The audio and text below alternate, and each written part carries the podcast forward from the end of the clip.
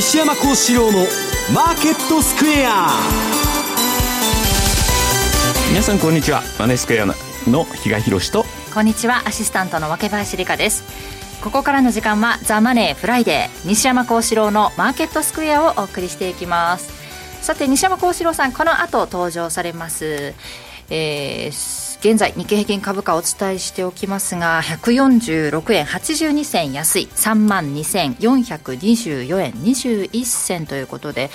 まあ、比嘉さん、一時はよんじゅうえん安ぐらいまで戻したんですけれども、現在ひゃくごじゅうえんぜん後の下げ、朝はよんひゃくえん以上下げてたことを思うと、うん、まあ、それよりは下げが縮んだというか、そうですね、なんかごばんのあたりでそれこそさっきのよんじゅうえん安ぐらいまで縮んで、まあ、私、はい、あれと思いながらも、まあ、このまんまだったらもしかして、えー、日銀の政策に何ら変更もなかったという発表もあったんで、はい、あ、プラスに浮上してくるかななんて思ってたんですが、ええ、意外にも戻ってきてないなという感じ、まだあうだうだしてる。結局のところ皆さんやっぱりこの後じゅうごじはんから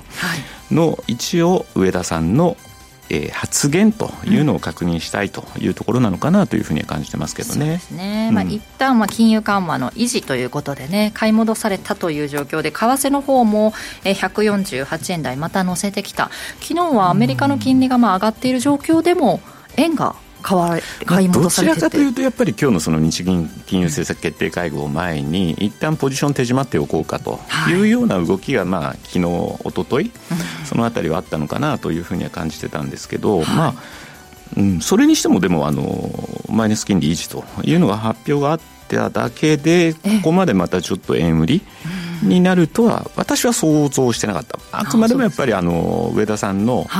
発言、どういった内容、あの、えーまあ、くがつここのかのインタビュー記事のですね、そこの部分っていうのをしっかりその上田さんの口から確認したいっていうところ、はい、それをもって、まあ、やっぱりあ何ら変わりないんだね、一般的なことを一旦に過ぎなかったんだというようなことが分かれば、またちょっと、えー、金利差というところに目が向けられるのかなというふうに思ってたので、はい、意外な感じはしてます。今もうこの水準までちょっと円安が進んでるのは、何かもっと大きな変化があると見てた投資家にとっては、あ、なかったかということでの買い戻しなのかもしれないですけれども、まあでもちょっと無理があったかなというのは正直思いますけどね。あのインタビュー記事からここまでこう、えー、年末までっていうところと、マイナス金利を解除するんじゃないのっていう、こなんかそれあのそれぞれのワードがこう結びついて一つの文ができてたねっていうところ、ちょっと発想としてはどうだったのかなというふうには思いながらも、まあでもその本意っていうのはこの後、まあおそらく記者さんたちもですね、そのあたりは質問してくるでしょうから、それに対してどういうような回答が出てくるのかっていうのは待ちたいなとは思ってますね。市場が受け止めているのとちょっとね、あの本意とは違うみたいな報道も出たりしてましたから。でもその割にはあれですよね、えー、日銀サイドの方からするとあの火消しに走ってたような発言、副総裁の方からも出てたりとかしてますんで、はい、まあ、このあたりっていうのはだからそこにはズレがないみたいなところをですね、必死にアピールはしてたかなと思いながらも、ね、やっぱりそういうのってマーケットってあのやっぱり何かそういう話が出てきた時って火のないところに煙が立たないっていうわけじゃないですけど、はい、やっぱりちょっとあの構えちゃうところはあったりするのかなっていう、深いを見してしまっているところがありますけれども、うん、このあとじゅうごじさんじゅっぷんから、まあえー、取引は終了、終了して東証の取引は終了しているということになるんですけれども、どんなお話が出てくるのか、まあ、そういうちょっとトーンといいますか雰囲気を感じたいという、うんえー、ところがありますから、えー、その話入ってき次第またじゅうごじさんじゅっぷん以降お伝えできればなと思っています。現在ドル円の値はひゃくよんじゅうはちえんちょうど近辺での値動きとなっています。えー、この番組 YouTube でも同時配信しております。資料もご覧いただきながら一緒にお楽しみください。えー、動画については番組ホームページの方にございます。そして投資についての質問なども随時受付中です。ホームページのコメント欄からお願いします。ザマネーはリスナーの皆さんの投資を応援していきます。この後よじまでお付き合いください。この番組はマネースクエアの提供でお送りします。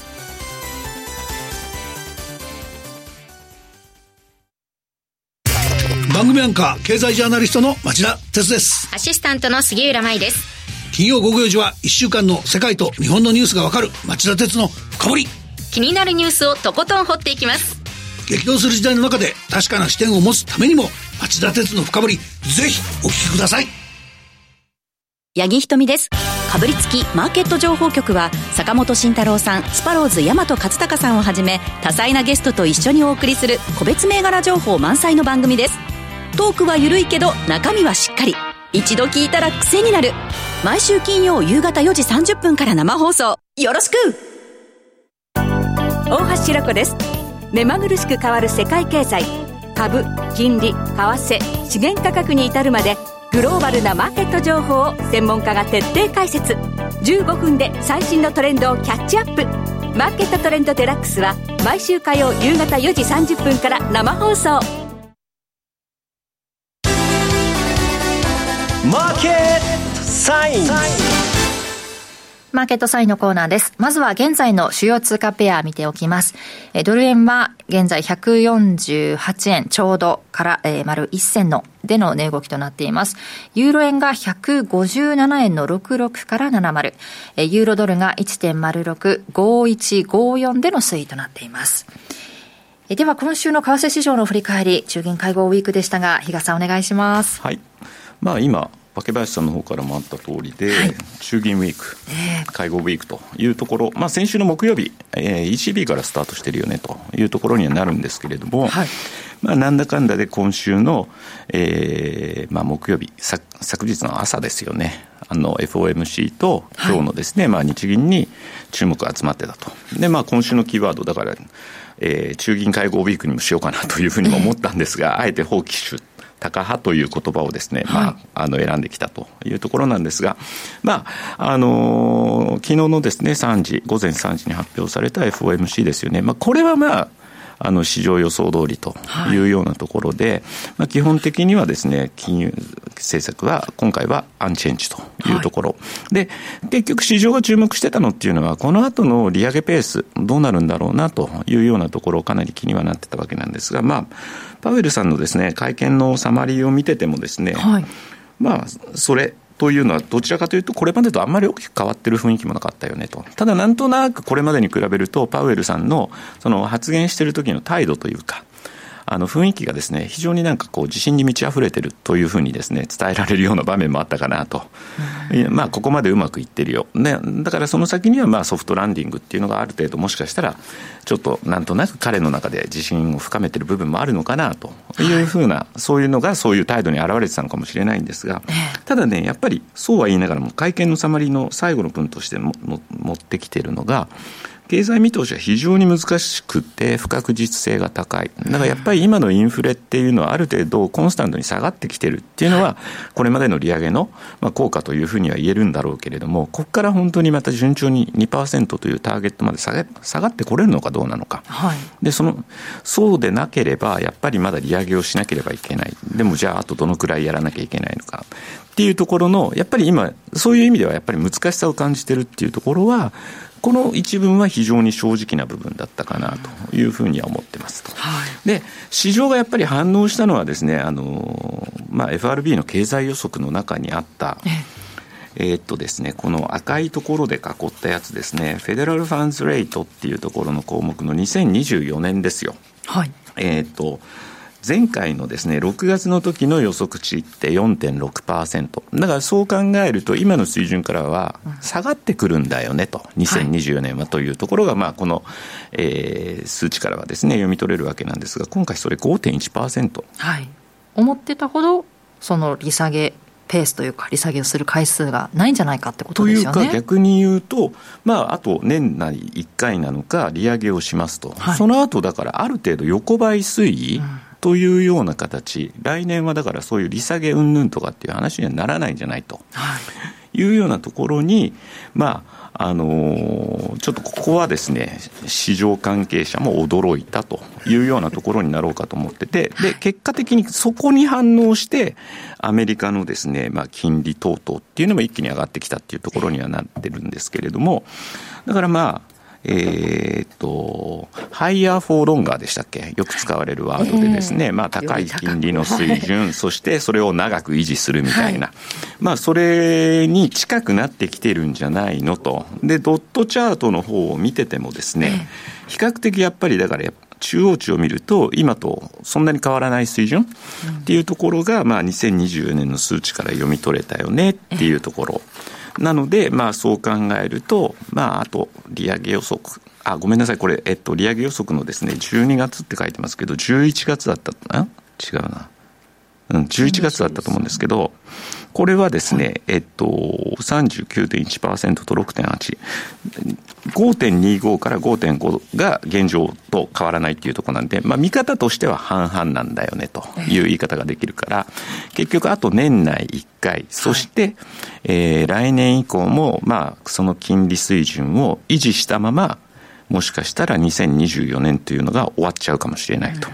いうところに、まあ、ドル高の勢いが つ, つきました。だ特にやっぱにねん債の上げとかってすごいですよね。じゅうねん債もまあちょっと窓開けっぽく見えますけど、結構やっぱりここに来て ごパーセント 台、にねん債の ごパーセント 台っていうのが割とこう定着し始めてるし、でなおかつ今日、えー、っと確かじゅうねん債って よんてんご までいったんですよね。この時はまあ よんてんさん、よんてんよん という水準まで上がってたっていうところで言うと、結構まあこの水準もびっくりなんですけれども、まあ、結局のところこれで金利上昇で、まあ、残念ながらそれに伴って株はちょっとねどうなんだろうという動きがその指標発表の後にあったというところではあるんですけれども、ただそれまでずっと株も上げ続けてたっていう事実もあるので、それほどまだそんなにあの楽あのここから一段とですね株安に進むかっていうとそれも難しいんだろうなと。だから為替の部分で見ちゃうとどうしてもですね金利上昇に伴って株安なんでリスクオフっていう言い方になろうかと思います。リスクオフのドル買い円買いがその エフオーエムシー 後の動きというような感じだから、単純にこれまでっていうのは金利政策金利を引き上げましたってなったら金利差っていうところに着目して、まあ、当然高い金利の方にお金が流れるというところだったのが、今ちょっと株がそこでもたもたしてますよというところなので、リスクオフ的な、えー、ドル買い円買いの共存だから、黒線の下げが大きくなったっていうのはそういう表れでもあるし、いちえんぐらいで変わりましたよね。昨日なんかユーロ円なんかいちえん以上確か下がってたりとか一時してたはずなんで、えーはい、あるいはポンド円なんかもう少し下げてたっていうところがあったと思うんですね。それに比べれば、はい、でもドル円の下げってそうでもなかったと思うんですよ、うん、っていうのは、まあ、ドル買いと円買いが共存してるからという言い方にもなりますし、ただまたこういうあの今また円売りが進んでるこの状況を考えたときに、なんだかんだで市場で言われてくるのがまた介入どうなるのという言葉も一方で聞かれてると、うん、なので昨日だとひゃくよんじゅうはちえんのよんじゅうよんぐらいまで年初来高値更新というところも確かありましたよね、はい、あ、ここで西山さん到着されましたのでよろしくお願いいたします。よろしくお願いします、はい、上田さん何もしなくて調子がいいんじゃないんですか。いやいやいやまあこの後の会見次第というところなんですけど、介入もね、結局ね、だから介入云々っていう話がまた話題には出てくると思いますと、はい、でこれまでなんかね、あのとある外銀さんがですね、ななだんかいぐらいにこの介入の、あの高い低い警戒度の高さ低さっていうのを文言でこ う, こう表してたのがあったんで拾ってきたんですが、はい、今はもうろくだんかいまで来てるんで、かなり介入してもおかしくないんじゃないのというようなところには来てますよと、うん、必要であれば適切な措置を、うん、今日もだから神田財務官って何でもやるみたいなこと言ってましたよね、はい、あらゆる政策あの手を打ちますよみたいなことを言ってたんですけれども、うん、でもね、脇林さん、じゃあ今のこのドル円の動きを見てても、ええ、過度な変動ですかと、じりじりじりじり来てますよね。ですよね。ってなると、ええ、大義名分立たないじゃないですかって言ってスピード感というところでは、ここでじゃあ介入をしちゃうと、はい、そうなった場合って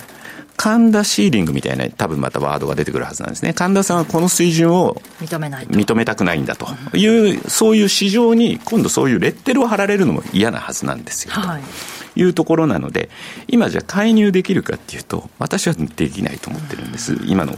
この動きを考えるとちょうどいちねん経つらしいですけどね、前回の介入から、まあ、だからといってね、それがどうだ、えー、なんだっていう話にはなるんですけど、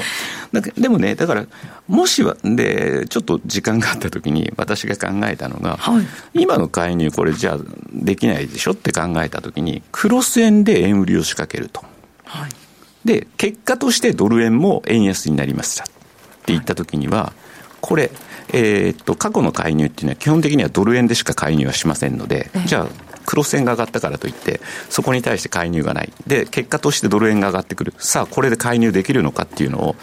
なんか個人的にはもし自分がディーラーの立場だったら試してみたいなというようなことをですね、なんだかんだ昨日から今日にかけてちょっとぼーっとしながら考えてたり、そうすれば多分介入はできないはずなんですよね。大義名分が立たないはずなんで、なんていうのもちょっと思ってたりもしたんですけどね。まあ、えっと、とはいえ、えー、なんだかんだでですね、日本のじゅうねん債の利回りっていうのもですね、ここに来て、えー、マイナス金利解除に向けての動きというようなところもあったんで、まあ、こういうようなチャートを見ていただくと、利回りは上がってるようには見えますよねというところではあるんですが、まあまあじゃあこれがいつなのというと、まあ、調査したところなんかブルームバーグが調べてたところだと、まあ、来年だとやっぱしがつ、はい、やっぱりあのベアのところを確認しないと上田さんもなかなかそこら辺踏み切れないんじゃないか。場合によってはですね、はい、まあその次に多いのって意外とにじゅうごねん以降とかっていう感じで見るとだいぶ先ですね。果たしてさっきのねじゅうねん債って今先あの先んじて織り込んでいこうというような動きっていうのがこういうところからも見ては取れるんですけど、はい、まあこれもじゃあ徐々に剥落していくのかどうなのかっていうところがですね、まあ今後のまあ市場の注目っていうところにはなろうかと思いますけど、私自身もどんなに早くてもやっぱり来年のその春ぐらいがいいとこなのかなというふうには一応思ってますと。だからその間にまだまだ他の国々が利上げっていうことが行われるようであれば、そこにはやっぱり金利差っていうものに着目したですね、為替の、えー、原理原則に沿った動きになってくる。そうなると今の円安から急にガラッとですね円高に触れるかっていうと、それはなかなかまだまだ難しい、そんな感じになるんじゃないかなっていうふうに思っていますと。なかなかなんか黒線触るの難しいかなと思うんですけど、その介入の原理原則という日傘ので言うとは入れにくいと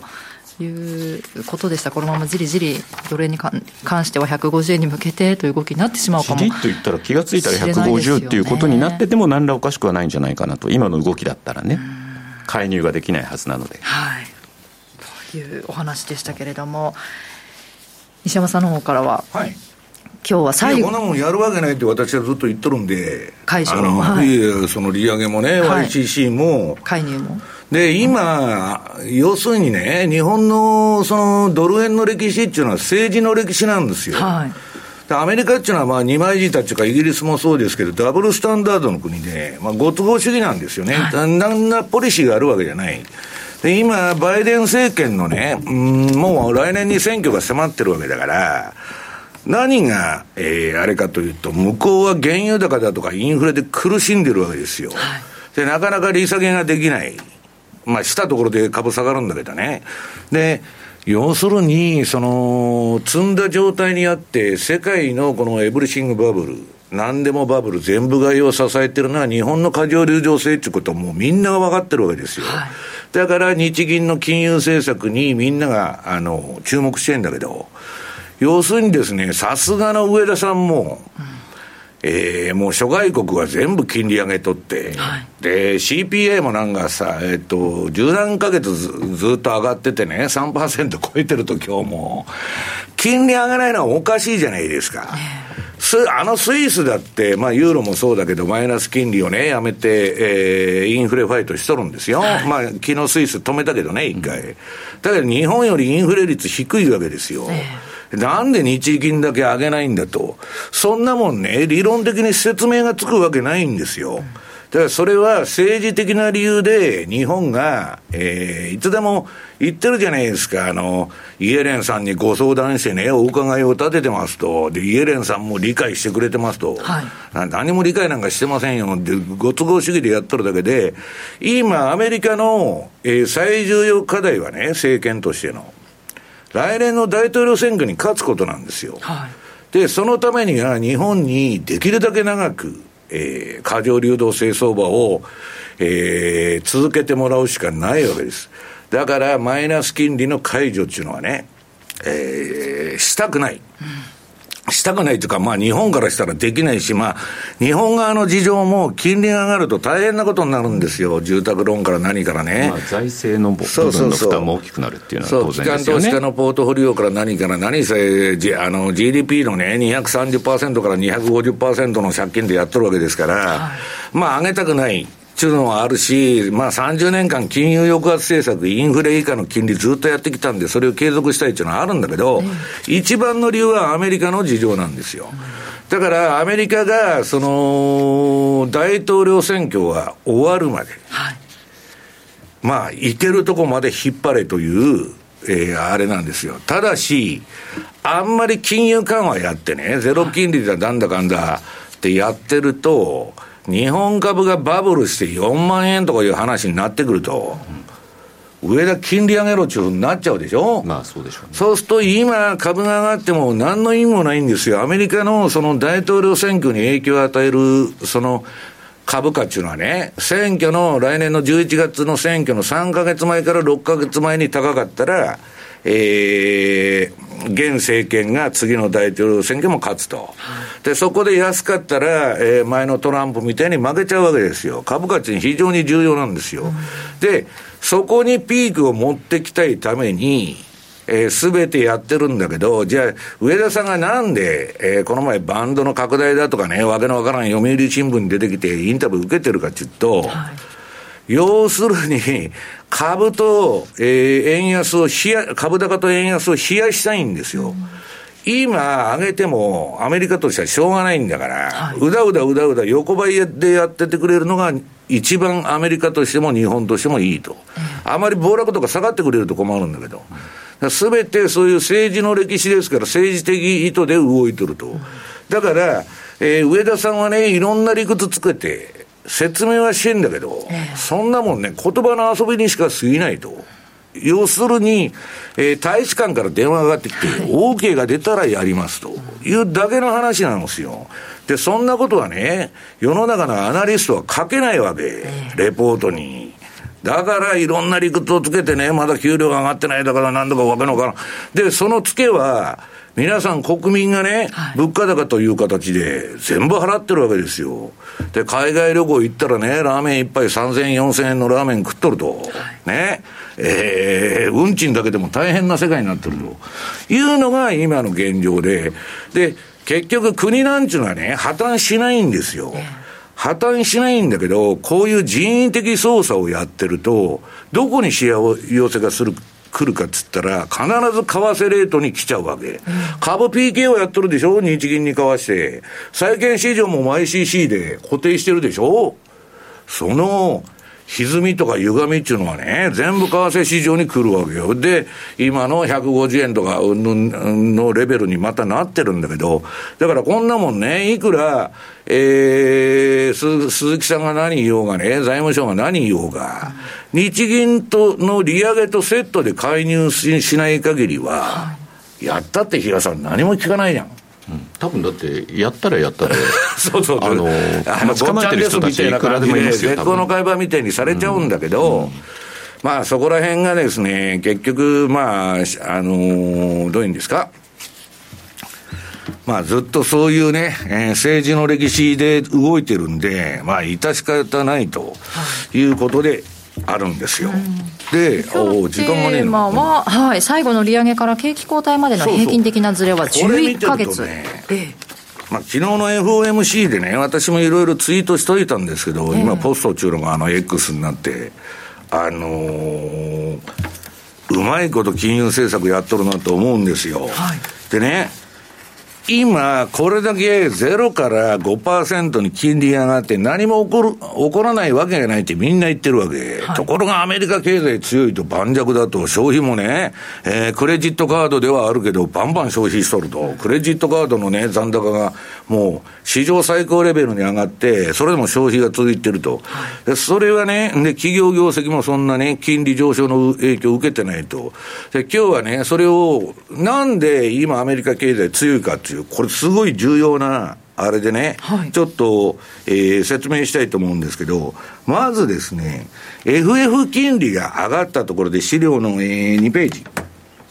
すぐに企業業績がだとか景気が悪くなるわけじゃないんですよ。まあ、企業業績の話は最後のコーナーでやりますんで、はい、まずはね、この エフエフ 金利が、えー、景気にどういう影響を与えるのかと。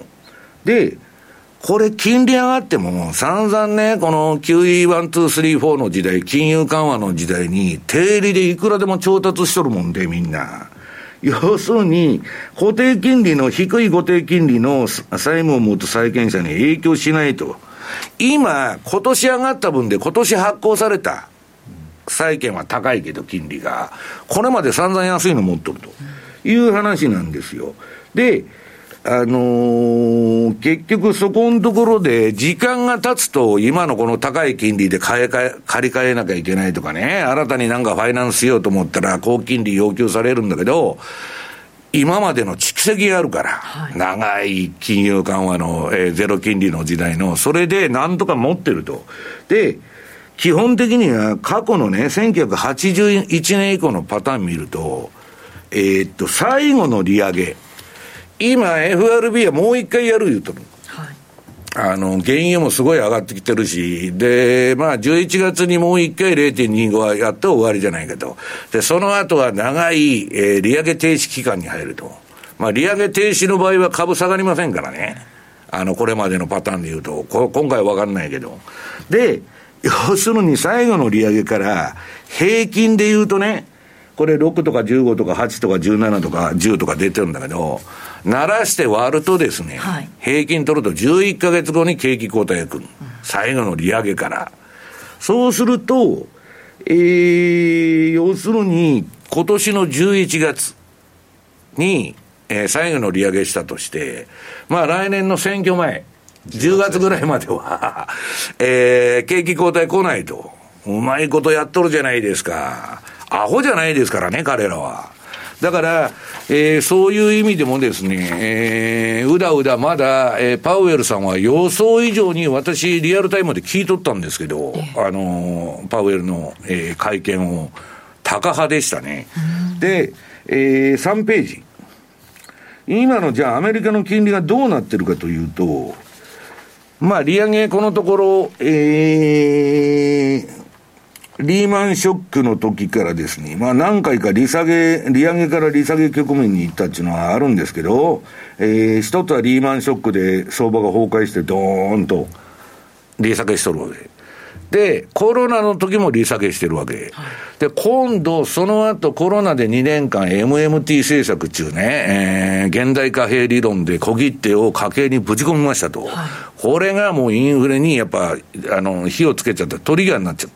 た。で、それでインフレは一時的だって言ってたんだけど、えー、それを訂正してですね、去年めちゃくちゃな垂直に上がっとるじゃないですか、はい、利上げをした。で、これ今度利下げに行くとですね、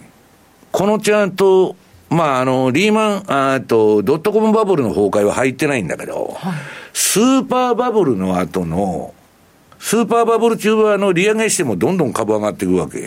ところがひとたび利下げになるとドスンと大暴落するっていうのが定番なんですよ、はい、で今度今この水準から利上げ打ち止めてね、横ばいになっとるうちは株多分下がらないんだけど利下げになっちゃうと。で、比嘉さんも私もよく言ってるように、逆イールドは問題ないんですと、ね、えー、長期金利より短期金利が高いなんていうのはね、教科書に載ってないんだけど何回も起こっとる、はい、で、その逆イールドは何を意味してるかって言ったら、景気後退が今後やってきますよというシグナルなだけで、別に株が下がるっていう話じゃない。株が下がるのはどういう時かって言ったら、逆イールドになっとった金利が短期の方が長期より、あのー、なんだ、高いみたいな状態がね、はい、利下げをすることで、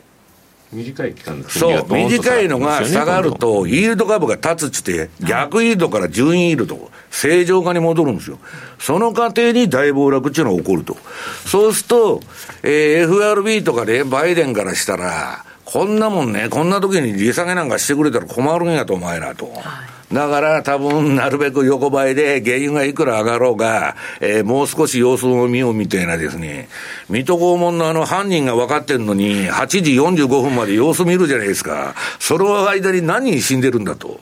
結果は分かってるんですけど、まあ要するにそうやって様子を見ようってことになってる、はい、で、えー、問題はですね、この今のアメリカの借金なんですけど、よんページ、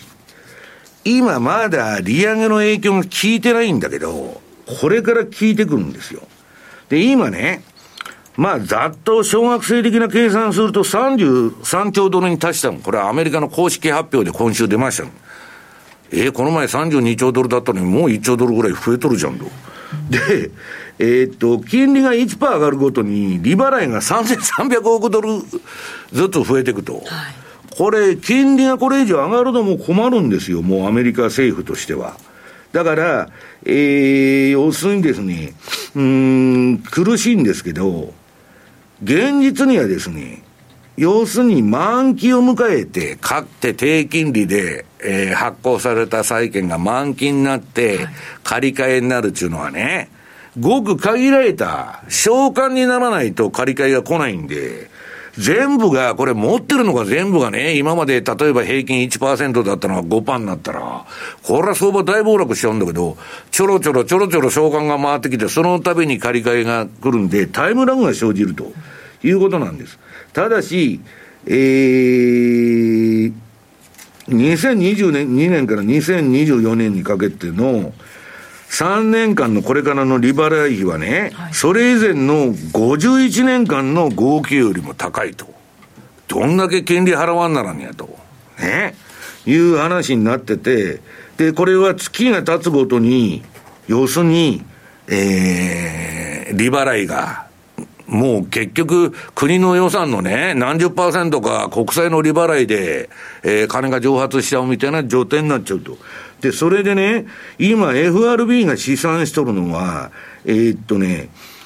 今のペースでいったら、今ね債務上限ってこの前も揉めてて、すぐ数ヶ月でいっちょうとか増えとるわけでしょ、はい、このペースで増えていくとね、にせんにじゅうろくねんぐらいにはごじゅっちょうぐらいまでいっちゃうかもわからない。もう凄まじい増え方なんだけど、このそのアメリカの借金の増え方でそういう増え方しとるんですよ。特にバイデンになってからむちゃくちゃな、えー、増加してると。で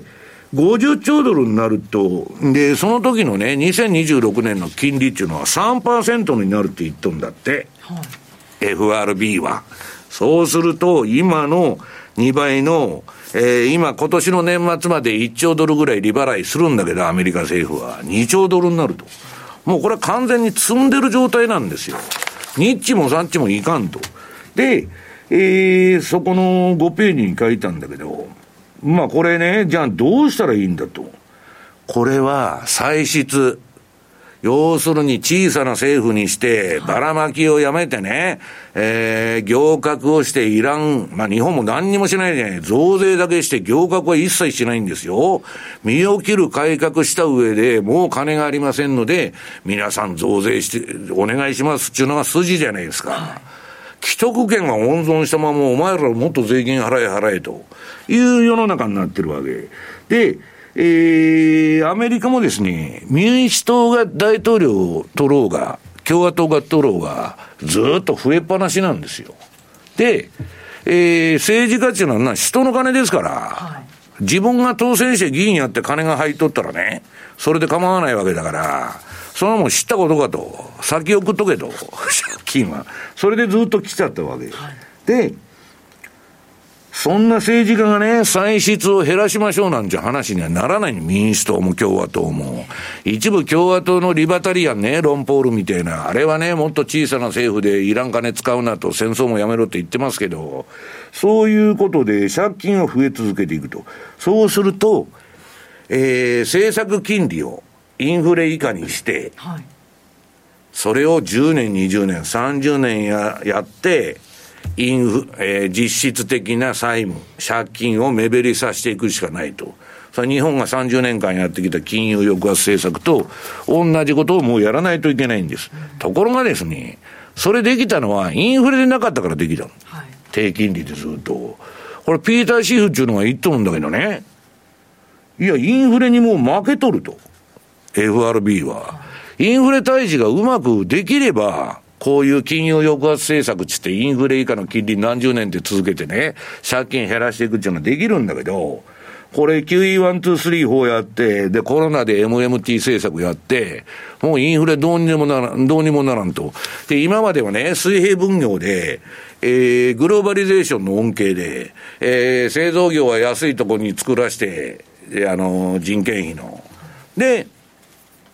なんだっけ。輸入しとったらいいんやと。で、わしらは アイティー と、えー、金融だけで儲けるんやつって、きゅうじゅうねんからリーマンショックまでやってきたんだけど、それリーマンショックでもう終わっとるんですよ、そのシステムは。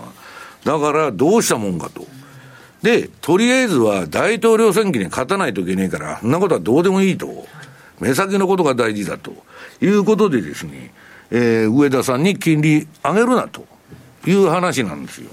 で、えー、植田さんが金利を上げなきゃいけない状況というのは、日本がね、えー、これから ごパーセント とか はちパーセント みたいなインフレになったり、はい、あるいは株がすごいバブルしちゃって、不動産とか、植田金利上げろっていう話になるとまずいんで、この辺で冷や、あの、冷やそうと一回、大統領選挙前に、横ばいでいいんだと、今年は。だから外人が大量に売っとるじゃないですか、今株を。山のようにファンドから何から。日本株よねんぶりの大量売りですよ、今。だから、えー、まあそれはともかくとしてですね、ろくページ。これまあさんじゅうさんちょうドルになったっていうのはね、えー、今週発表されたんだけど、この前の債務上限で揉めてたとこからもういっちょうごせんひゃくおくドル増えとるの。このペースで増えたら、日野さんもうネズミ算式に増えてくんですよ。選挙でもね、うん、ばらまかれそうですよね。そう、これで、えー、っとその次の表が重要なんですよ。私が大学生の時代、ロナルド、ロナルド、ロナルド・レーガンというね、ハリウッド俳優が共和党の大統領をやっとって、役者ですよ、カーボーイ。はい、で、えー、レーガノミクスと、日野さん知ってますか、レーガノミクス。ね。ブードゥーエコノミーと言われてたの。柔術的経済運営と、はい、なんかあの占いかなんかで水晶玉見てやってたんだって、はい、これ本当のことなんですよ。レーガンの奥さんのナンシーがそうやって言ってたの。もうどうしたらいいかわからないなって言ったら、そう、水晶玉見て占い師がついてて、それで決断してたと。だけどロナルド・レーガンは水晶玉使おうが何しようが自分で決断してたの、はい。バイデンさんは自分で決断できない人が今大統領になってるというとんでもない時代になっとんだけど、そのレーガンの時代は双子の赤字、皆さんも知ってるでしょ、双子の赤字アメリカ倒産すると言われとったんですよ、私の大学の時。ジョン・レノンとかが撃たれたり、そういう時代ですよ、はい、それいっちょうドル、いやさ、借金アメリカの。今さんじゅうさんちょうドルですよ。まあインフレの歴史ですからね、人類の歴史は。さ、増えてくって言ったって、ものには限度があるやないかと。そんなもんね、どうやって始末するんだと。インフレにして始末するに決まってるじゃないですか。あとは、それでうまくいかなかったら戦争と。はい。いうことです。続き、じゃあ次のコーナーで、はい、お話伺っていこうと思います。ここまでマーケットサイのコーナーでした。長野の皆さん、じゅうがつなのか土曜日に長野市で無料投資セミナージャパンツアーを開催します。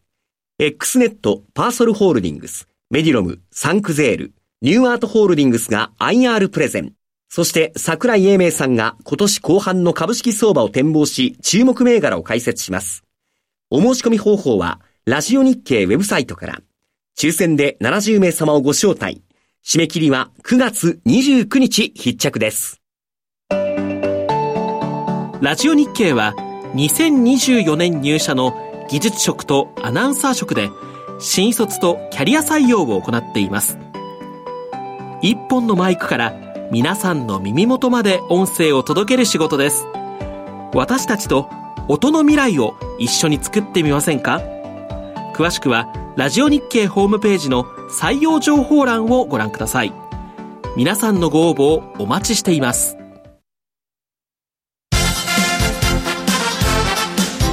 トゥデイズマー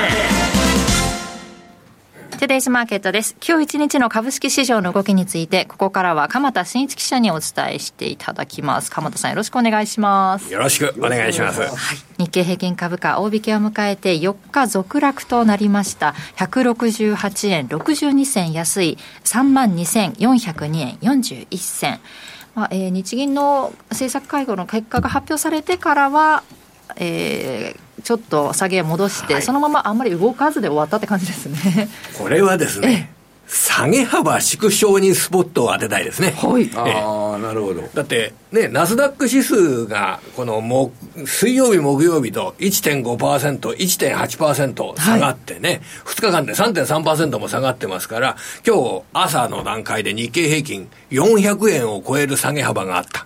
で、日銀の金融政策決定会合、これお昼休みですね、はい、現物株取引してないですよね。現物株いちじかん昼休みですよね。その時にいつも発表されるんですよ。で、先物はその昼休みにひゃくえんぐらい下げ幅縮小してるんですよ、はい、でそのままあの後場の現物株の取引にも影響を与えて下げ幅縮小、はい、これ面白いです。これでもショートカバーでしょ、ね、結局これでもあの、うん、僕思ったら何が面白いかっていうとですね、はい、これ金融政策現状維持っていうのは大体このマーケットの関係者インタビューするとですね、うんうん、今回の金融政策、えー、今回さ前回もう修正してますからね、はい、今回は変更はないでしょう。これもう基本的な見方なんですよ。日本人はそうなんですよ、えーえー、海外の一部は、えースケベショートって言ってね、えー、そうは言ってもさすがにこんなインフレがずっと日本も続いてんだから、はいはいはいはい、読売新聞にも出てきたし、えー、なんかやるんじゃないかってわーわー言っとったじゃないですか、えー、おっしゃる通りですこれが、まあ、要はこの市場関係者にこうやって話を聞くと、いや変化はないでしょう、でも取引の上でではね、これ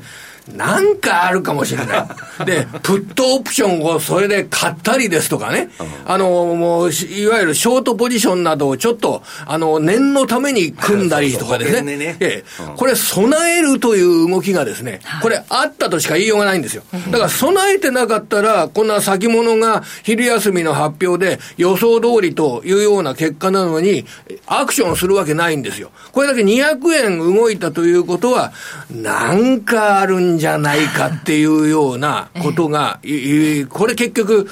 日銀の姿勢がですねよく分かんないっていうそういう部分があるんですよ。何回やるかもしれない。でとでただほら エフアールビー っていうのはいろいろとこの情報とかを出してマーケットに混乱を与えないようなあそういった土壌を整備しようっていうことを僕は努力してると思うんですよ、うん、上田さん、ね、してないんですか、ね、あしてないですよやるって言ってたんですよマーケットとのコミュニケーションをただ彼の今のここまでのを見てると全く会話が成立してないです。これだからまだ就任していちねんも経ってないということがあるかもしれないんですけど、それを言ってしまう人も元も子もないですよそれ素人じゃないんですからこれ中学生か小学生連れてきてやれ言ってるんじゃないんですから。ただこれは本当にもうマーケットともうマーケットは怖がってるんですよ。あのいっかいまえの会合だってもう現状維持金融緩和の姿勢をもうそのまま貫くよって言いながら、えー、だから鎌田さん流に言うとね、えー、雨宮さんとか中曽さんだったら政治力も根回し力もあるんだけど、うん、学者っていうのはちょっと浮世離れしてるからちょっと何するかわからんと、そういう部分が必ずこれ取引で現れてるってことですねだからこれで今のマーケットが日銀のやってることに対してすごく不安に思ってるっていうことがこれ浮き彫りになったんじゃないでしょうかね。だから外人がだいぶ売っとんでしょうね。ああなんかようわからん。これですねあの外国人の売りとあの自己売買部門の買いというのが現物株でこれまさに同じ規模大量の規模のた現自己売買部門の買いと大量の海外投資家の売りっていうのが出てるんですよ、うん、でトピックスはさんじゅうさんねんぶりの新高値になったのがあの先週ですよね、うん、だからそうするとこの海外投資家が純粋な売り物を出しているというわけじゃないと考えた方がいいでしょうね。ただし、ええまあ、海外で主導っていうのはねすごい偏った相場じゃないですか、ええ、だからなんか、えー、要するにちょっと成長株のは全然ダメだとか内需は全然ダメだとかねだなんか数銘柄の寄与度だけでね、なんか動いとるような私は気がするんですけど、ね、そ, そうじゃないんです。トピックスと日本日経平均 の, あのその差を取るとかいうようなポジションの解消、うん、日経平均外のトピックス売りですとか、そこの部分の解消ですとかっていうのはひょっとしたら出てるのかもしれません。ただトピックスがさんじゅうさんねんぶりの高値になってるっていう事実を見れば、これは外国人投資家の売買がマーケットの売り要因、下がる要因にはなってないと判断した方がいいと思うんですね。だからこれ自己売買部門が大量に買ってるっていうことは特殊な事情で、例えば海外の海外のお金を東京の中に移してるですとかね、うん、そういうような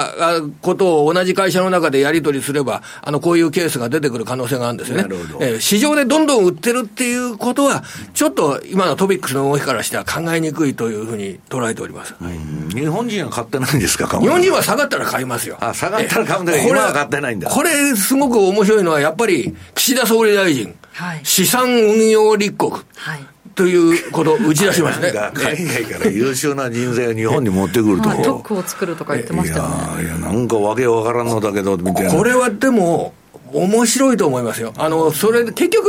子供が少なくなって人口が少なくなってっていうことで、あの持ってるお金を活用するしかないはずなんですね。これからやっぱり富を増やすには、まあまあ、まあ、も, もともとそうですよね。ずっとさんじゅうねんまえから経費さんがにせんちょうえんでしたっけ。にせんちょうえんで出てましたからね。これちょっと変な乱暴ですけどね、にせんちょうえん全員が運用するはずないんですけどにせんちょうえんがごパーセント 回るとひゃくちょうえんですよ、うん、日本の ジーディーピー がごひゃくちょうえんごひゃくちょうえんってずっと言われてんじゃないですか。それがにせんちょうえんで ごパーセント 回してひゃくちょうえんになったら一気に ジーディーピー が増えるじゃないですか。アホなこと言ってますねこれね。ただそれその気構えですわこれ。もう一つはでもね、あのそれで増えるのはいいんだけど、この円安ね、ほっといたらあのひゃくごじゅうえんでもにひゃくえんでもいっちゃうじゃないですか。いや、これはだから資産運用を日本人が務めればそれは円安要因ですよ。鎌田さんの言うこと用語がある。株っていうのはね、インフレ平均になってるから、うん、まあ、要するに株を持つことはあのインフレ時代に私も悪いことでないと思ってるんだけど、なんかその割にはね、これだけなんかハードルが低くなってるのにあんまり大したことないな。それは時間が解決するんですよ。あの時間っていうのはじゅうねんの時間です。それはじゅうねんかかるんです。それはなぜかっていうと、はちじゅう代きゅうじゅう代の金融資産が今のごじゅう代ろくじゅう代に移るということは、これはこれはやはりあのじゅうねんにじゅうねんの間にそれがまあちょっとね嫌な話かもしれませんが、資産移動っていうのはあるわけですよね、はいはい、そうするとその資産移動をすると今のきゅうじゅう代と今のろくじゅう代は全然違うんですよ。資産運用についてもインターネットの活用についても全然違うんですよ、うん、そうすると、えー、このにじゅうねんかんの人口構成の変化によって今のごじゅう代ろくじゅう代が株式をおそらくこれからにじゅうねんかん買っていくだろう。そして外貨建て資産で運用をするだろう、うん、日本円を外貨建て資産にするんだから、それを先取るような形で今円安が断然止まんないという、まあ、今若い人たちね、もうみんな本当にあのニーサとか税制優遇ができたからやってて、鎌田さんね、私は他の番組でも言ったんだけど、今米国株投資しとる人で損してる人ってほとんどおらん。みんな円安で、ええ、それ外国債券の投資なんかもそうですよね。あれ金利が上がってそうそうそうそう、なんか思った通り価格は債券の価格は上がんないけど為替でもう完全に儲かってるっていうような、そうそうそう、なんか知らんけど儲かっちゃったっていう人ばかりで、それでどうしてんでやっぱり外貨建て債券で儲かってる経験っていうのがあるんで、はい、これはもうだから岸田総理大臣が運用立国っていうのを進めれば進めるほど円安。株持ってないのにね、そんなことあの人が自主的に発送するわけねえから、アメリカから言われてやっとるってことでしょでもそれをやるから円安になって、で円安に文句つけてもしょうがないわけですよ。これだって資産運用を日本人がにせんちょうえんでどんどんやれば、これ海外のアップルを買うとかね、ドル建て債券買うっていうようなことになって、これ日本円を外貨に変えることになるわけですから。だからもう向こうのブローカーに聞くと、日本人の債券も株も爆買いなんだって、うん、本当にだからこれは本当のあのね、やっぱり エフエックス トレードっていうのはこれすごく大事なトレードですよ。なんか真ん中の部分のこう実需のあの資金運用の動き、うん、これがやはり方向性を今作ってんじゃないかと思うんですよね。うん、ああなるほど。だからまあもう日本に置いといても金も何も増えないから、まあ、一応日本株買うのもインフレ平時になるし、まあ、海外のね投資したら債券であろうが株であろうが円安分儲かる人、それでおそらくなんか介入があるとか言って一時的にこのドルが下がるとか円が上がるっていうような場面って待ってる人たくさんいらっしゃるはずですよね、日本人で運用する上でね。これだからそんなに押さないと、うん、なんですそうなんかドルの下がるの待ってんのにあいつまで待ってても落ちてこないよというこれでそういうことです、ね、もう辛抱たまなんてそこで買うと介入が来てどうぞそれがそれが嫌なんですよそれが嫌なんですよ本当にでも介入だったら戻るんですけど、そこで相場が反転してるパターンが一番怖いんだと思うんですよ。一気にドーンとくるんで、そうですね、そこはもうねお二人のお話などを聞きながらそこに備えるというのが一番だと思いますね。まあ、この後その会見も上田さんの会見も注目されるんですが、まあえー、長期金利もね日本の金利の方も高値更新してきてる中、こう来週以降どのあたりを見ていったらいいのか。来週はやっぱりね、はい、日本株を見る上では権利落ちがあります。ああ、そうですね。えー、くがつにじゅうしちにちが最後の日、はいはい、でにじゅうはちにちが権利落ち、はい、今配当金がこれ多くなってますからねそれでなんかにひゃくにじゅうえんぐらい、先物と現物の差が今にひゃくにじゅうえんぐらいあるんで、あの現物株のくがつの影響度がにひゃくにじゅうえんぐらいある、結構大きいですよね。もう完全にこれ一時的な要因なんですけれども、今配当に注目して日本株を買ってるっていう皆様たくさんいらっしゃるんで、配当とか優待大好きですからねそうなんですよ、若い方々は特に好きでそ, それの、まあ、配当の権利落ちで一時的に株価が、ね、大幅に見栄えが下がった時にどうなるか、はいうん、それがこれがあまりもしもあの来週の木曜日にひゃくごじゅうえん安になった後、はい、大引けがじゅうえん高とかで引けたらですね、ええ、これは下がったところを待っている日本人が多いんだっていうことが確認されるでしょうねこれは。意外とでもそういう人多そうな気がしますけどね。そうですね、乗り遅れてはいらっしゃいますよ、うん、これは本当にもう、うん、だから日本株っていうのはその下に行ったら日本人がおそらく買うだろうからっていうのがあって、で下が知れてるものっていうのはやっぱりそれ以上下がればまた日銀が買いますからに段階で買いが待っとるわけです今のところは割に余裕を持って最近の下げは受け止められる。でもね、おしめ待ってる中東日本株の多いんですけど、その前にいつでも日銀が買っちゃうから鎌田さんあれ邪魔ですよね本当でね、大きく下がるっていう場面があるといいんでしょうけれど、ね、そうそこでねスコンとおしめ買いだっつって入るのはいいんだけど、その前に当局の買いが入ってきて買えなかったっていう人は、これもうそれはやんなくてもいいでしょうね。これでトピックスが にパーセント 下がって買うっていうのをやるかもしれませんけど、それはもうやらんと思いますよ、ね、私も、ね、はい。まあ、注目した大きなイベントというのはないですけれども、はい、東京特部の シーピーアイ くがつの シーピーアイ ですとか、えー、はちがつのアメリカの ピーシーイー とか発表が来週の金曜日ですね。しっかり経済統計は毎回見てきました。あとマイクロンの決算発表だとかがありますから、はい、パソコンがまだまだなんでこんな売れないんだっていうことに対してアメリカの半導体関連株が下げてきてますけれども、うん、えー、底堅さを示すようなことがあるかどうか、これこちらはあの一つ考えておきたいなと思います。はい、ということでここまで鎌田さんにお話伺いました。どうもありがとうございました。ではマーケット簡単に振り返っておきます。日経平均株価よっか続落となりました。ひゃくろくじゅうはちえんろくじゅうにせん安い、えー、さんまんにせんよんひゃくにえんよんじゅういっせん。トピックスはみっか続落となっています。えー、プラス圏に浮上する場面もあったんですが、結局 ななてんいちよん ポイントの下落で にせんさんびゃくななじゅうろくてんにじゅうなな ポイント。マザーズ指数はプラスとなっています。 じゅうよんてんぜろきゅう ポイントのプラスで ななひゃくにじゅうろくてんろくいち ポイント。えー、そしてプライム市場全体の商いです。売買高がじゅうろくおくはっぴゃくななじゅうさんまんかぶ、売買代金はさんちょうはっせんはっぴゃくじゅうさんおくはっせんはっぴゃくまんえんとなっています。そして値上がり銘柄数が全体の よんじゅうごてんななパーセント、 はっぴゃくさんじゅうきゅうめいがら、値下がり銘柄数は全体の ごじゅってんさんパーセント、きゅうひゃくにじゅうよんめいがら、変わらずがななじゅうさんめいがらです。そして商品指標も見ておきます。えー、直近の国内の金先物 いちグラムきゅうせんひゃくろくじゅうななえんにじゅういちえん安で れいてんににパーセント の下落です。そして直近の東京原油先物いちキロリットルあたりはちまんろっぴゃくにじゅうえんはっぴゃくごじゅうえん高で いちパーセント 以上の上昇となっています。ではここからは先ほどの続きとアメリカ市場について西山さんからお願いします。えっと、パッパッとやっちゃいますけど、はい、えっとななページ、これね、その今の借金がなんでこんな増えたのかと、はい、でまあ、今バイデンがやってる政策見りゃ分かるんだけど、バイデノミクスバイデノミクスって言っとんだけど、一体なんだそれはとアメリカ人に聞いても知らんと、はい、ただ金ばらまいとるだけやと、そんなことはねどんなバカでもできるんだっつって書かれとるんですよ。いやその通りなんですよ。で結局ね、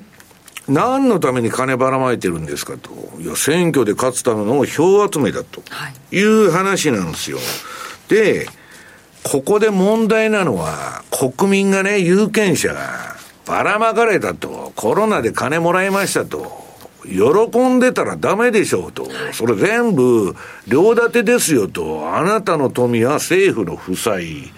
どっかで返してくれって言われる。それは増税で返すことになるか、めちゃくちゃな通貨価値の暴落でインフレで返すことになるか、いずれかのパターンなんですよ。でそのね、政治家は、えー、自分のキャリアを永続させるために大衆のね、えー、無知と強欲さを利用してうまいことを泳いどるんだと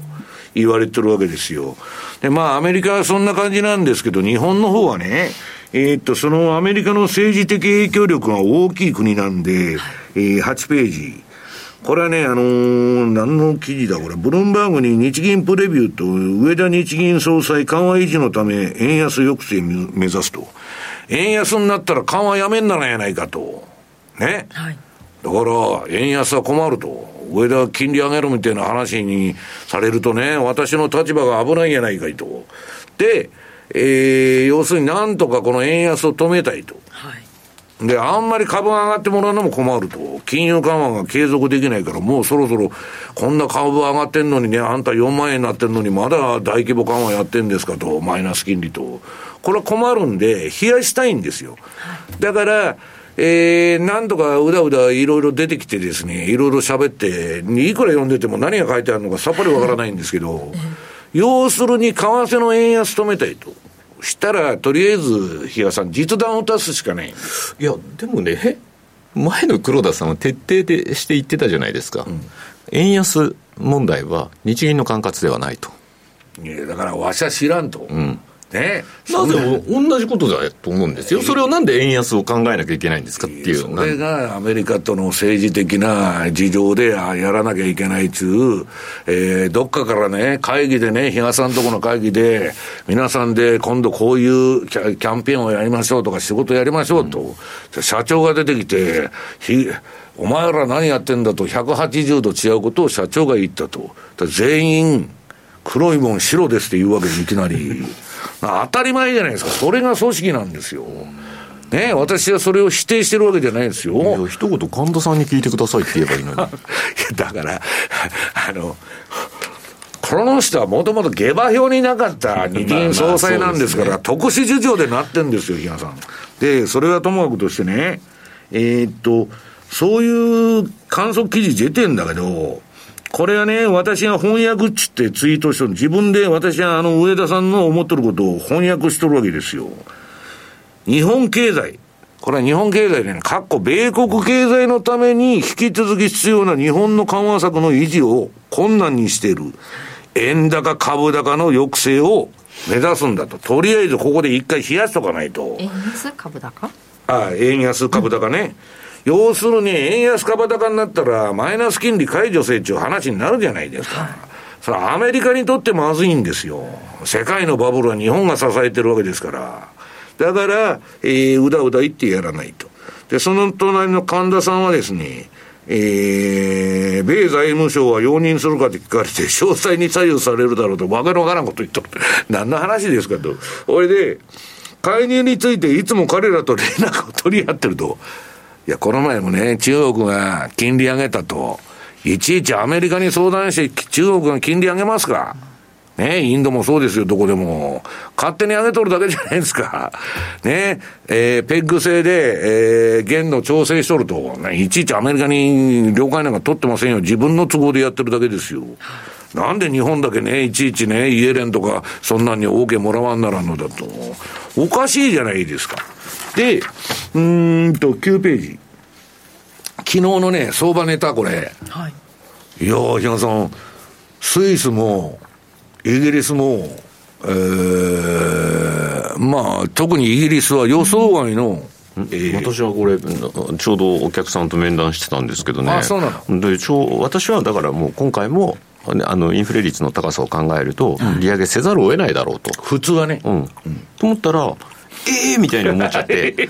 でも後々見てたらご対よんで結構分かれてたっていう割れてたと。でしかも前日の シーピーアイ の下げっていうのをが結構効いたんじゃないかみたいな。いやイギリスはね、えー、私はね旅行者にねこの前イギリスふたりぐらい友達が行きまして、えー、結構治安が悪いんですよ。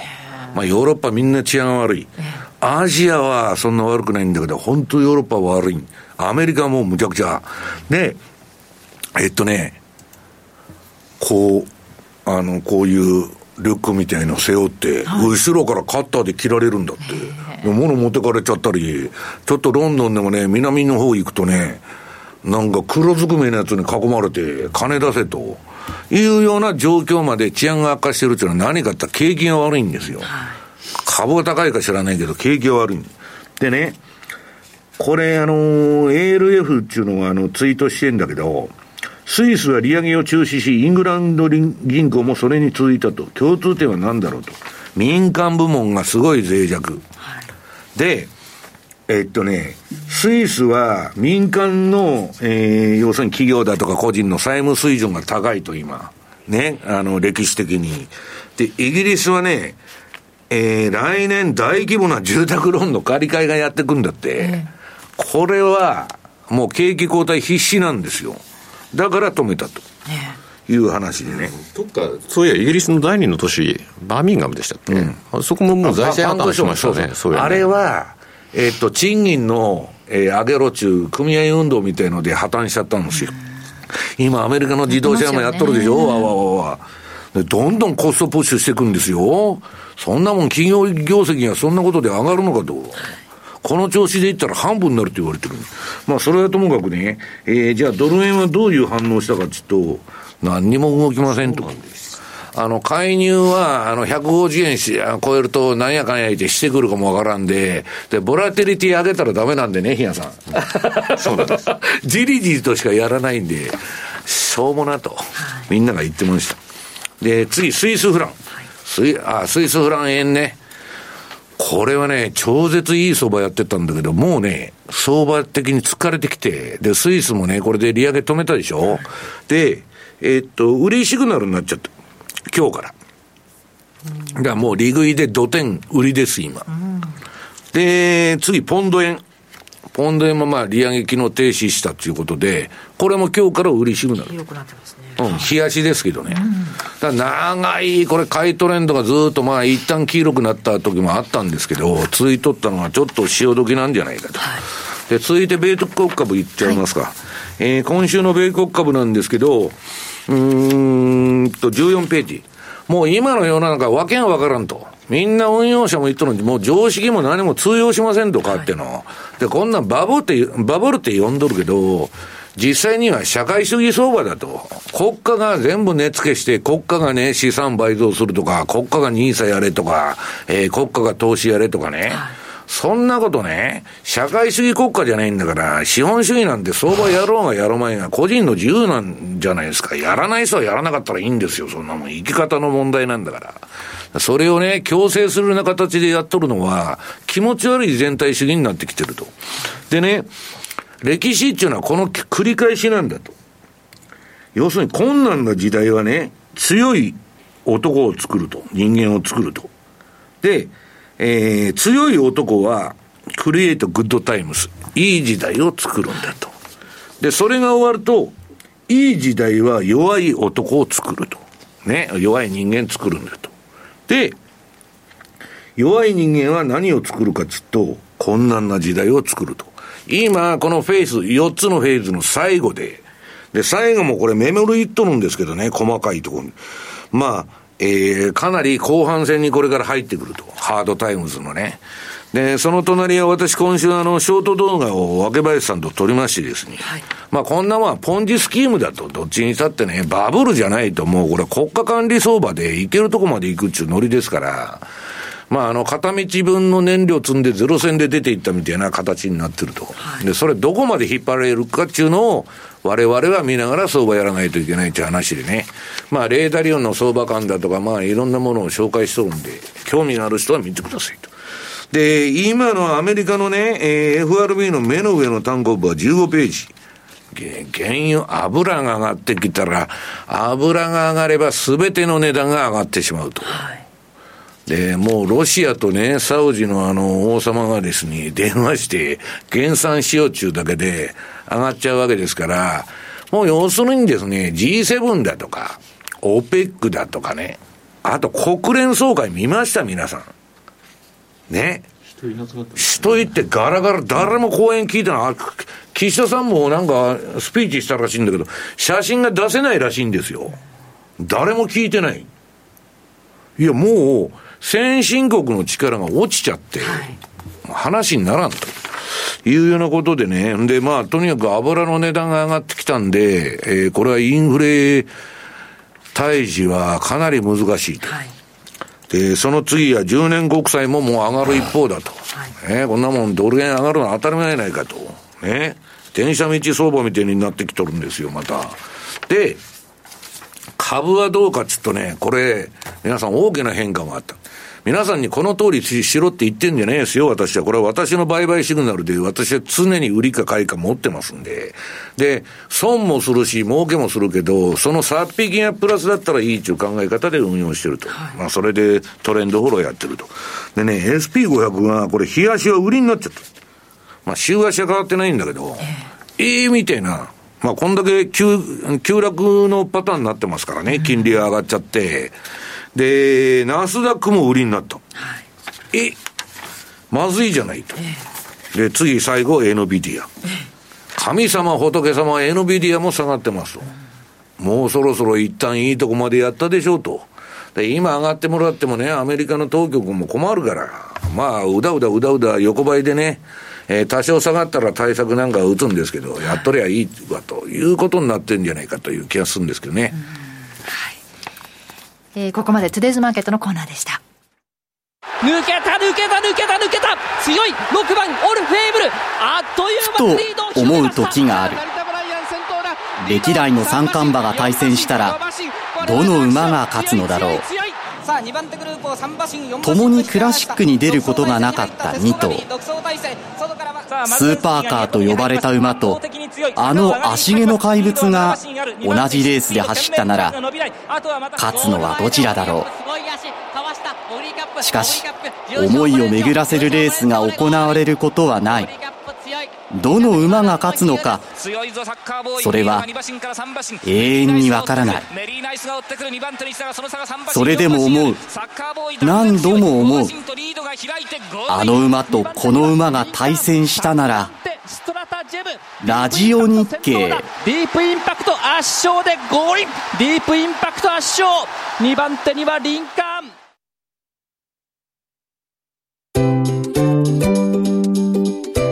マネースクエアトラリピーボックス、トラップリピートトラップリピート、僕の名前はトラリピートラップリピートトラップリピート、それを略してトラリピ。マネースクエアといえばトラリピですが、そのトラリピをもっと日常のトレードで生かすためのトラリピの活用アイディア、今日はマネースクエアから高尾さんに来ていただきました。よろしくお願いします。よろしくお願いします。さてえーはい、今植田総裁の会見が続いているところなんですが、いろいろ出てます。政策修正時期の決め打ちは到底できないなどね、コメントが続々入ってきているんですが、為替の方はね先週ちょっといろいろあったんで動いたんじゃないかなと思うんですが、早速世界戦略のパフォーマンスどうなったでしょうか。はい、見ていきましょう、はい、ちょうどですね、えー、じゅうごじはんからやっぱりあの上田さんの話が始まったところで、今回ですねやっぱり世界戦略、上田さんの話全く関係ありません。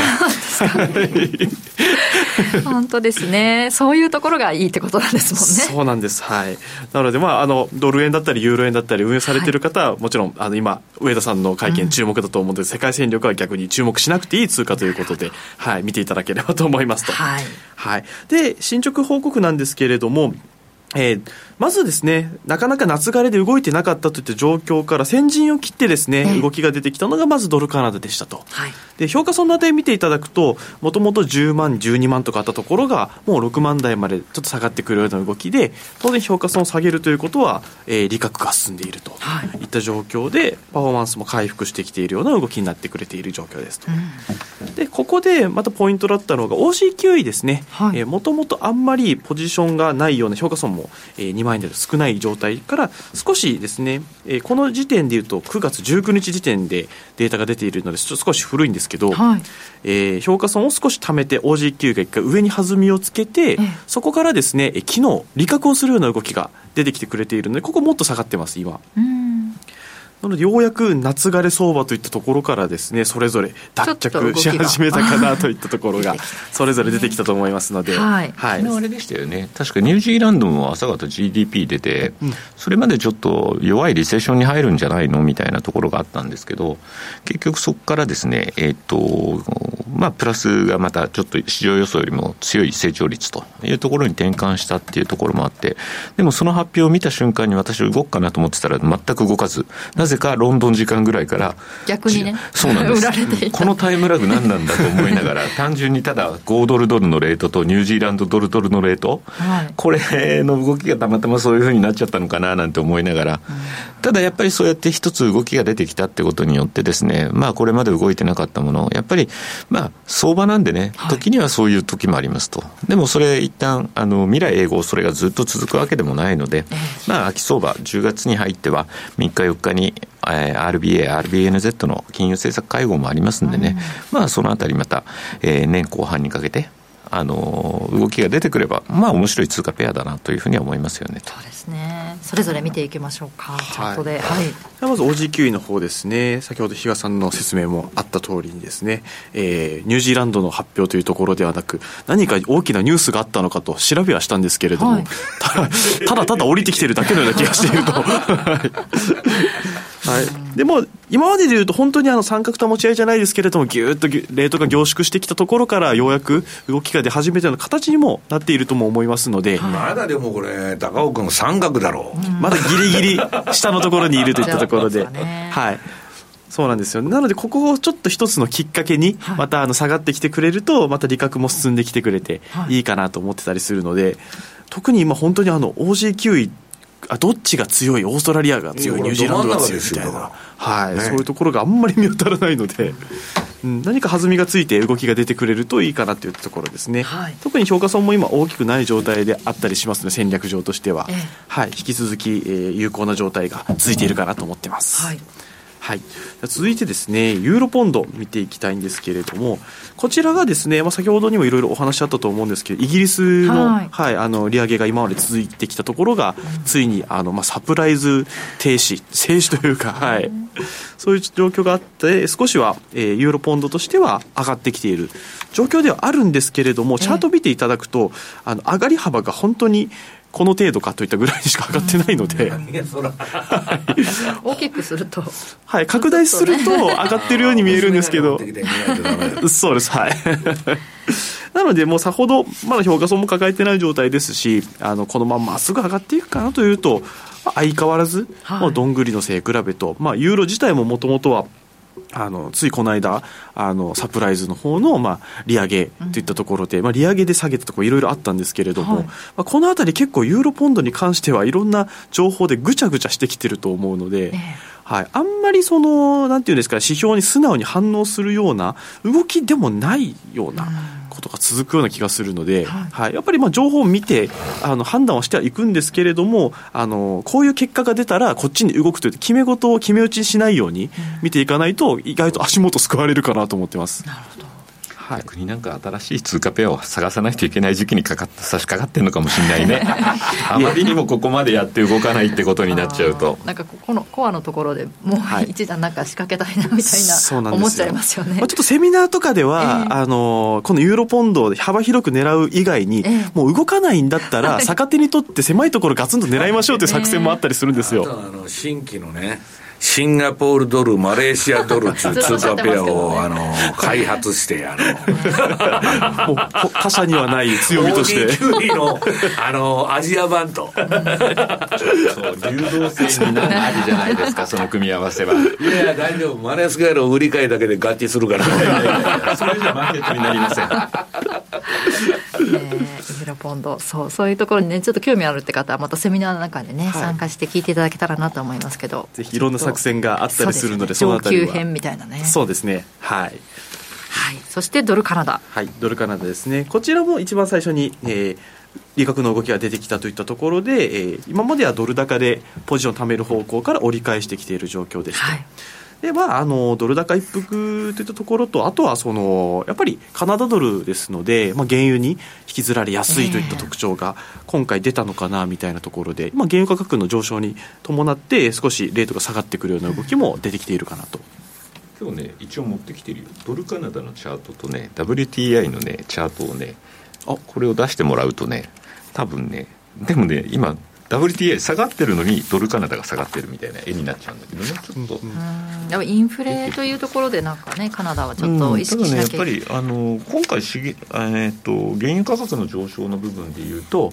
割とねあの恩恵受けてたのはカナダドルだったかなと、はい、オージーご ドルってそこまで買われてる雰囲気なかったよねっていうところであこれそうですね、うん、これドルカナダで次に ダブリューティーアイ っていうのがあると思うんだけどこれがね上がってたのが今一旦下がっちゃったっていうところではあるんだけれども、うん、結局また年末までこれあの需給の関係で原油まだまだ高止まりするんじゃないのっていうことになってくると、うん、まあドル高の流れの一方で原油高っていうのが続くんだったら今度ああの適度に今度カナダドル買いっていう、うん、これが繰り返されていくっていうところにはつながりやすいのかななんていうのは思ったりもしますよね、うんうんうん、そうですね。やっぱりあの今までドルカナダとかっていうともう原油というよりはもう本当に金利みたいなところにマーケットの注目が集まっていたところが一旦はもうそろそろかみたいなところでもしかすると、うん、あの原油の方の相関みたいなところがちょろっと戻ってきている時期なのかなとも思ったりするのでちょっと注目は原油の方にも見ていきたいなと思ってますね。わかりました、はい、ということで引き続きこのさん通貨ペア、はい、ちょっと目が離せない年末までに、ね、目が離せない通貨ペアになってきたなという感じがします。ここまで高尾さんでした。どうもありがとうございました。ありがとうございました。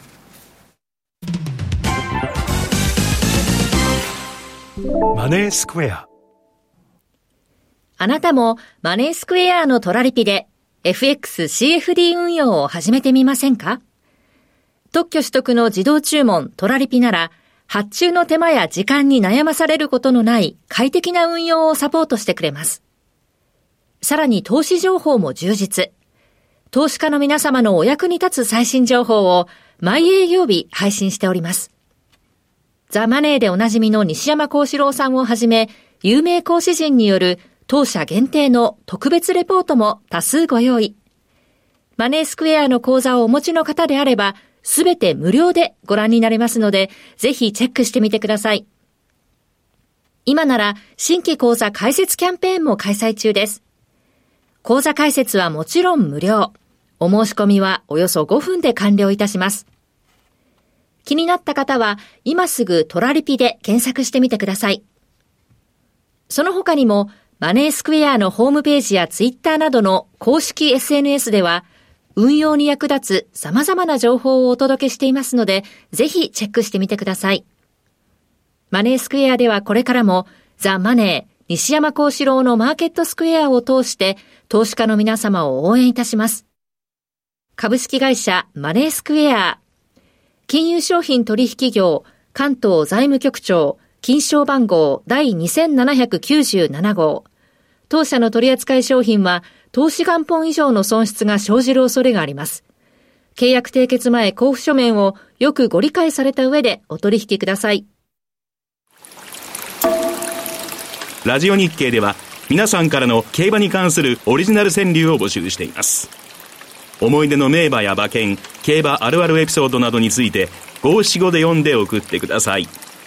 最優秀賞の Amazon ギフトカードいちまんえんぶんをはじめ、優秀作品には商品をご用意しています。ご応募はラジオ日経ホームページトップバナー、または競馬カテゴリートップページにある競馬川柳スペシャルバナー広告をクリックして応募フォームから必要事項を入力の上お申し込みください。締め切りはくがつさんじゅうにち土曜日です。受賞作品はじゅういちがつみっか祝日にラジオ日経第一で放送する特別番組競馬川柳スペシャルで発表します。ご応募は未発表のオリジナル作品に限らせていただきます。また受賞作品はラジオ日経などのホームページ上に掲載されることをあらかじめご了承ください。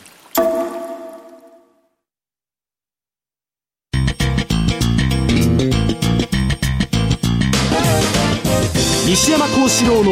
マーケットスクエア。さてこのコーナーではマーケットの見方について西山さんにいろいろ伺っていきます、はい、今日は金利上昇が企業債務に与える影響は、はい、あのさっきはまあ国の借金で言ったんだけど企業はどうなるんだと、もう時間がないでパッパッパッとちょっとやっちゃいますけど、はい、にじゅういちページ、えーとね、今アメリカのじゅうねんごくさいはにせんななねんの、ねえー、高値に迫ってると、もう、えー、車から住宅ローン、クレジットカードに至るまでもう下がる気配ないと、金利が。で、その中でね、うーん、今年のはちがつは、えー、にせんきゅうねん以来最も多くの企業のデフォルトが発生してると。あんまり報道されてないんだけどね。で、にじゅうにページ。これはね、面白いんですよ。こんだけ金利上がっとるのに、企業のね、利払い負担が低下しとると。こんなバカなと、ゼロが ごパーセント になって、利払い増えてんじゃない、あの、金利負担増えてんじゃないかって普通は思うんだけど、はい、それまでに散々資金調達して、ファイナンスして、銀行預金に金積んでるんだって、日野さん。それからもらう利息の方がね、払う支払い利息より多いから、もうあの、金利差で儲かっちゃってるの。で、今、全然企業苦しくないんだけど、これから、借り換えの場面が来るってことでしょ。そう、これから借り換えた時に地獄が来てね、うん、えー、要するに、うーん、まあ、えー、どうなるかというとですね、えー、その、えー、にじゅうさんページ。これはね、今に始まったことの話に、かつての歴史見てても、えー、エフアールビー が利上げを行っている期間にもかかわらず、企業のね、えー、支払い利息の割合っていうのは低下するんですよ。利上げ中であっても。で、比嘉さんが言うように、利払いの、えー、借り換えの時が回ってくると、うーん、遅れてね、えー、その金利負担がドーンと来るというチャートなんです。で、次の、えー、遅れてくるって言うんだけど、にじゅうよんページ。これはまあ、ゲームオブトレードの、うん、ツイートなんですけどね。これね、タイムラグを得て、支払いがね、今払ってる、えー、支払い、えー、金利負担のさんばいになると言われてる。はい、企業業績落ちるに決まってるじゃないですか。これでね、今度は今度で国債持っとるとこが多いんですよ。特に機関投資家、年金、保険、えー、なんだ、えー、銀行ね。今ね、比嘉さんね、皆さん。にせんごじゅうねんごがつに満期を迎える、表面利率 いってんにご のさんじゅうねんこくさい。半値になってるんですよ。うん、まあ、当たり前ですよね、こんだけ。金利が上がってるんだから、そういうことですよね。で、評価損も何も出しとらへん。はい、満期まで持ってったらひゃくで返ってくると。まあ、その通りです。いやいやいや、それででもシリコンバレーバンクは、えー、あれですよ。あのデフォルト騒ぎになったわけですから。で、こんだけ金利上がっとんのに、みんながね、レバレッジ経済、借金に依存しとる。消費も借金ですよ、クレジットカードで。そんなもん何も起こらないわけねえじゃないかと。で、次のページ。 エフアールビー の予想なんてね、いくら分析してたって何の役にも立たんというのはね、これにせんななねんのあにせんななねんじゅうがつに エフアールビー 何言っとるかって言ったら、にせんはちねんには ジーディーピー 成長率 いってんはち から にてんご 成長して、失業率は よんてんはち から よんてんきゅう だと。実際のにせんはちねん通年の結果どうなったかって、 ジーディーピー マイナス にてんごパーセント で失業率 ろくてんきゅうパーセント。 何にも当たったことがないんですから。だからえー、気持ち悪いのはね、もうあのー、倒産件数、さっきはちがつが最高になってるって言ったんだけど、このね、破産申請件数見てると、えー、っと、リーマンショックのファイナンシャルクライシスの時と、コロナ騒動の時と、今面合わせになってるわけ、はい、そんなもんうまいこといくんかいと。で最後に、えー、にじゅうろくページ、それを否定してね、インフレはもう終わったってみんな言っとるんですよ。だけど食料品、 燃, 燃料中古車、 住, うん住居、医療、育児、接客、外食などを除けば確かにインフレは低下傾向にあると。だけどそれ生活に関わるのを全部インフレ指標から除外しとるんですよ、はい、ふざけてるんですかとこの人たちは。でそれを否定してね、現実はうまくいってアメリカソフトランディングだとひゃくにんちゅうきゅうじゅうはちにんに言っとるのだけど、それを否定したくなる気持ちが、あの津田さんがいつでも言っとるけど、自分に都合の悪い話は聞きたくないと人間は、はい、だからそんなことになったら俺の運用は終わりじゃないかと、会社もクビになるかもわからんと、そんなこと考えたら夜も寝られんと。だからそれを否定すると。だから空想とかね、逃避の世界に行っちゃうわけだけど、現実見ないと相場っていうのは成り立たんのですよ、はい、ということなんですね、うん、ここまで エフエックス マーケットスクエアでした。 Thank you for listening to ラジオ日経。ラジオ日経だいに放送の音楽専門チャンネルラニーミュージックでお送りしているリクエストコーナーの特別版が期間限定でお聞きのだいいち放送に登場。ラニーミュージックオールリクエストアワーオン アールエヌワン シャッフル、本日この後夜くじさんじゅっぷんから。 Stay tuned。 長野の皆さん、じゅうがつなのか土曜日に長野市で無料投資セミナージャパンツアーを開催します。 X ネット、パーソルホールディングス、メディロム、サンクゼール、ニューアートホールディングスが アイアール プレゼン、そして桜井英明さんが今年後半の株式相場を展望し、注目銘柄を解説します。お申し込み方法は、ラジオ日経ウェブサイトから。抽選でななじゅうめいさまをご招待。締め切りはくがつにじゅうくにち必着です。マネースクエア、投資戦略。さてさて、来週に向けての投資戦略ですが、どうでしょう比嘉さん、日銀総裁会見何か動きそうな。今ドル円がひゃくよんじゅうはちえんのさっきさんじゅうだいつけてましたけども、なんかコメントをちょっとコメントというかですね、発言のサマリー見てて、なんだかななんだかなってどういうことですか。もう少し記者さんもバシって聞けないのかなとかって思いながらも、相変わらず腹立つ質問ばっかりしてんだろうなとそんな具体的なコメント使いたいとか、日嘉さんが言ってきたらいいじゃん、乱入してさ本当ですね。いや、中に入らせてくれないでしょうか。いやでも結局のところ本意を知りたかったのに、そこ何もつけてないなんていうのが、まあ結局のところそこはそれを言ったら上田さんはまた円安のあの引き金を引いてしまうんだろうっていうことぐらいは理解してるのか、だからあえてそういうふうに一緒ですよ。余計なこと言うな日嘉と、ね、いやだったらインタビューなんか受けるなっていう話ですよっていうそもそも予定あのセレモニーとしてやってますね。いやいやくだらん。だからまあえっとですね、一応来週に関しては、はい、今日ちょっとだからこれがどうなるか分かんなかったと。で来週ってそれほど大きな経済指標もないんですよと、うん、まああの週末の ピーシーイー かな、あの金曜日に ピーシーイー があるかな、はい、まあそれによってっていうところだと思ってはいたんですけど、基本的に私はこの後の記者会見でやっぱりちょっと、えっと、しっかりとですねまた金利差というところの動きになるのか、はい、あるいはその株安が今金アメリカの金利上昇に伴っての株安、そこによってリスクオフの円買いドル買いの共存という今の動きだっていうのを冒頭でお話したんですけど、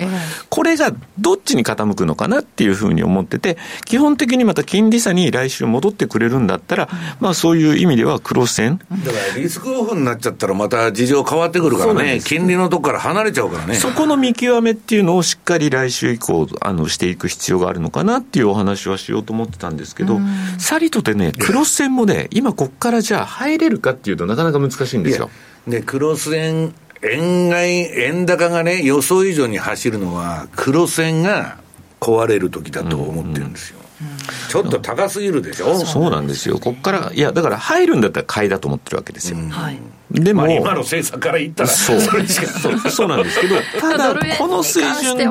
ていうところがやっぱりちょっと今すぐに動けないと。ニュージー円じゃないですか、津田さんがおすすめしてましたけれども、ね、ニュージー円はねだからね